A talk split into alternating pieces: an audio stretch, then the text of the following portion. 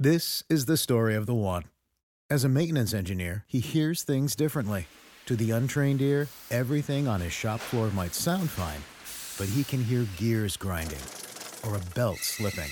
So he steps in to fix the problem at hand before it gets out of hand. And he knows Grainger's got the right product he needs to get the job done, which is music to his ears. Call, clickgrainger.com, or just stop by. Grainger, for the ones who get it done. Hey, all, welcome back to the Real Life Pharmacology Podcast. I'm your host, pharmacist Eric Christensen. Uh, thank you so much for taking time out of your day to listen. Uh, hopefully, you pick up a few clinical pearls today. Uh, with that said, I, I do want to mention reallifepharmacology.com. Uh, go snag your free uh, top 200 study guides, 31 page PDF. Uh, simply get it just for subscribing. We send you updates on when we've got uh, new content, new podcasts, and, and things of that nature. So definitely go uh, check that out, reallifepharmacology.com. All right, so the drug I wanted to cover today uh, is dulaglutide. And so the brand name of this medication is Trulicity and it's medication used in the management of uh, type 2 diabetes. So, mechanistically, this drug does a couple of things.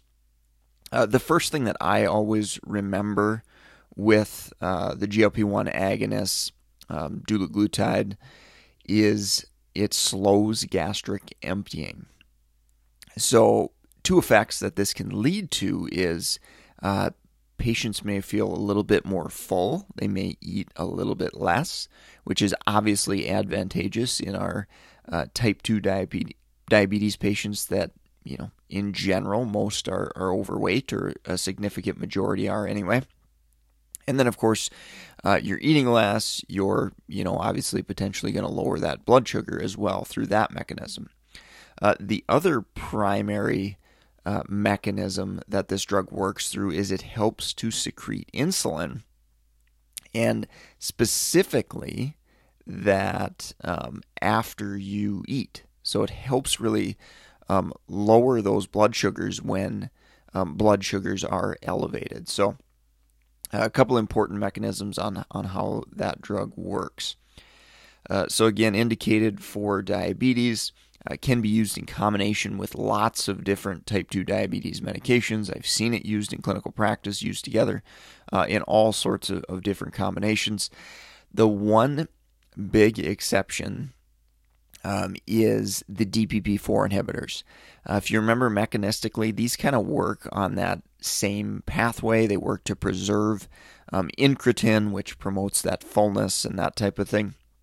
So DPP4s essentially work in the uh, same pathway. Uh, I consider it kind of analogous to using an ACE and an ARB together for hypertension. So that's something you wouldn't do either. Um, so again, using dulaglutide with DPP4 inhibitors uh, is not recommended. All right, so let's touch on adverse effects a little bit.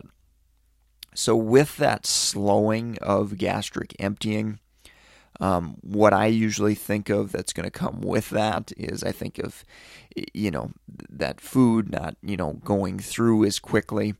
Uh, this can result in some stomach upset and, and, some nausea, particularly, and potentially vomiting if if it's significant enough.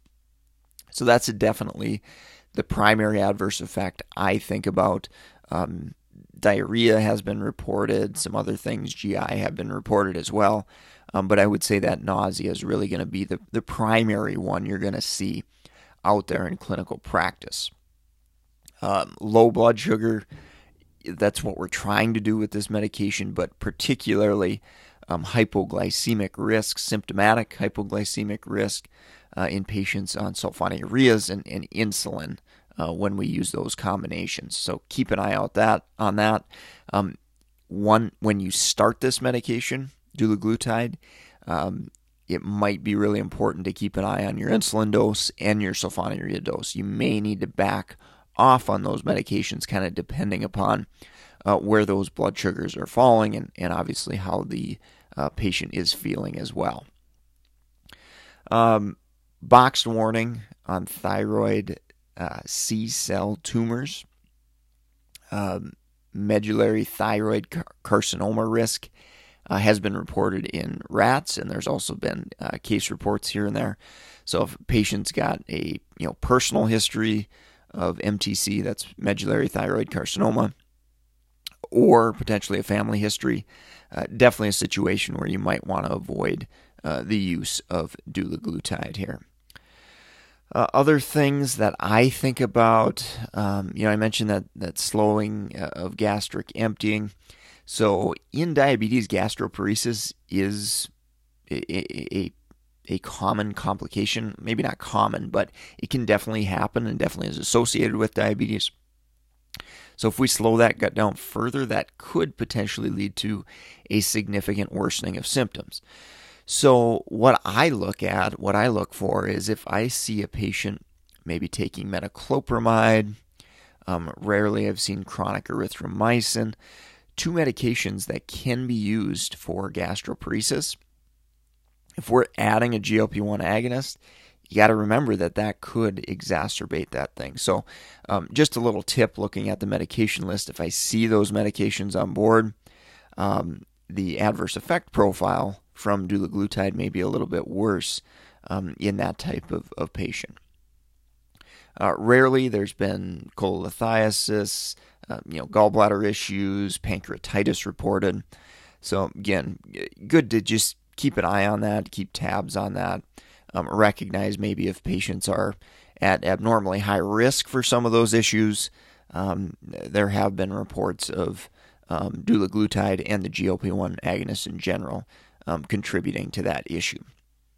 Okay, so there is, uh, as of uh, fall 2020, there is some newer information out on dulaglutide that has um, been a recent change that I wanted to mention, and it's one of the reasons why I wanted to do a podcast on this drug specifically.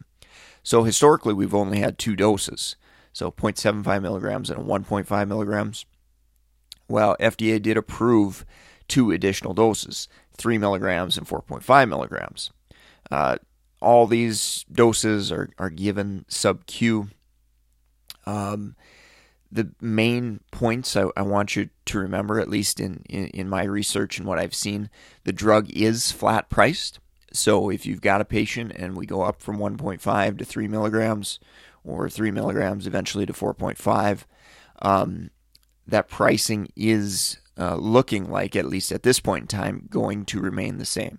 So that is nice. You know, if you, if you want a little bit more A1C lowering, um, you're likely not going to um, cost the patient any more money um, than it would, you know, if they were on 0.75 milligrams versus 3 milligrams or 4.5 milligrams. So um, I think that's that's a helpful uh, thing to remember. Uh, with insurance coverages, uh, things can can always be wacky there too. So it's important to keep that in mind. Um, those higher doses, how much more benefit do we get? Um, you know, from the literature, it, it appears like, uh, you know, A1C lowering is maybe in the 0.2 to 0.3 um, range. So it, it's not a huge reduction. Um, and we also, uh, generally, most side effects are dose dependent.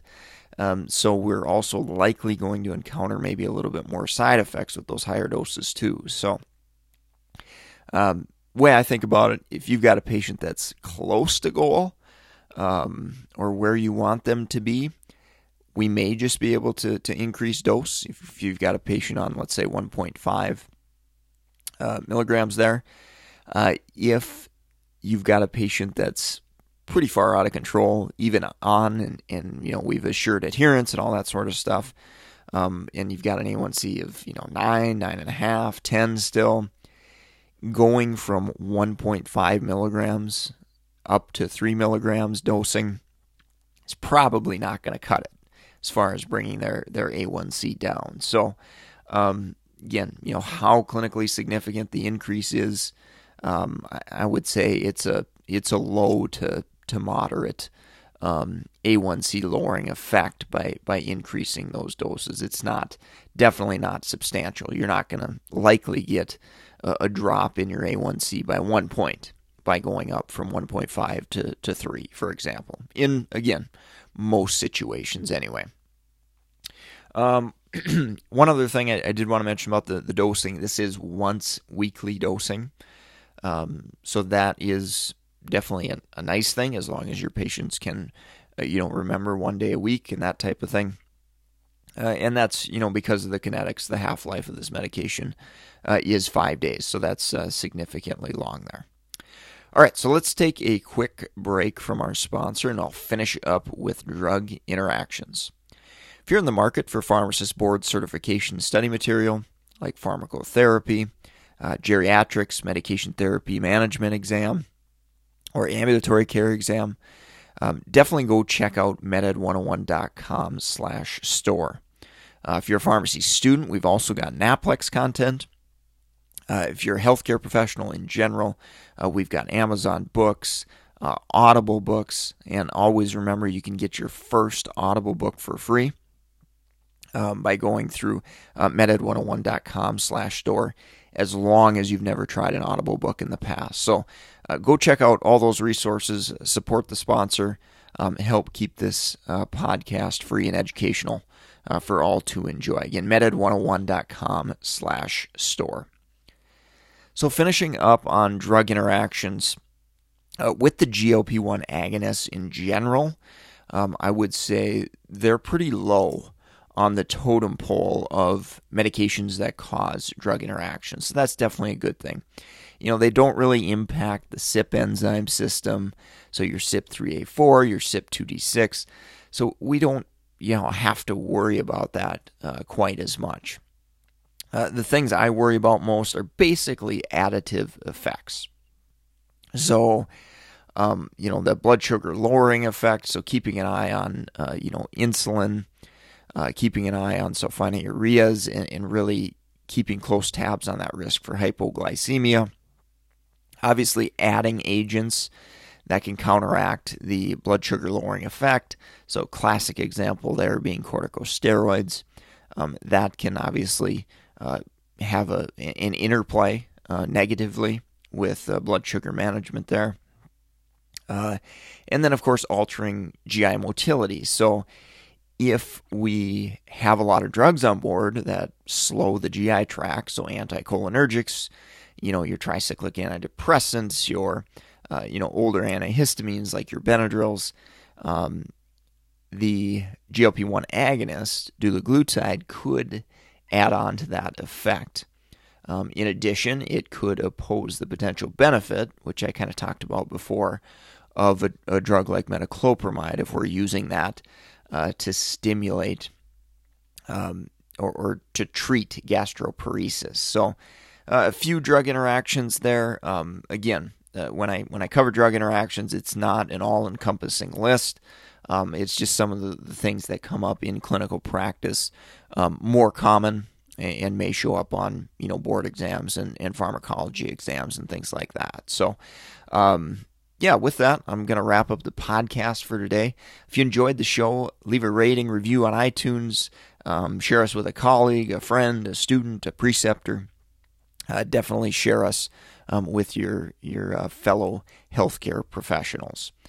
Uh, thanks so much for listening. Uh, take care and have a great rest of your day. This is the story of the one. As a maintenance engineer, he hears things differently to the untrained ear, everything on his shop floor might sound fine, but he can hear gears grinding or a belt slipping.